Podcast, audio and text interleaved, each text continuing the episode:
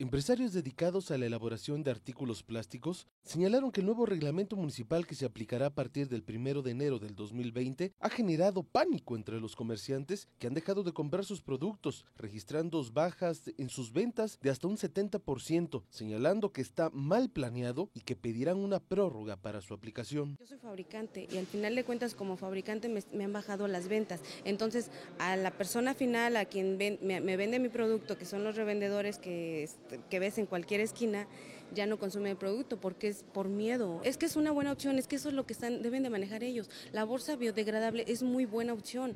Nada más que, es, es, obvio, es un producto más caro, encarece, pero creo que sí nos ayuda a los que nos dedicamos a esto.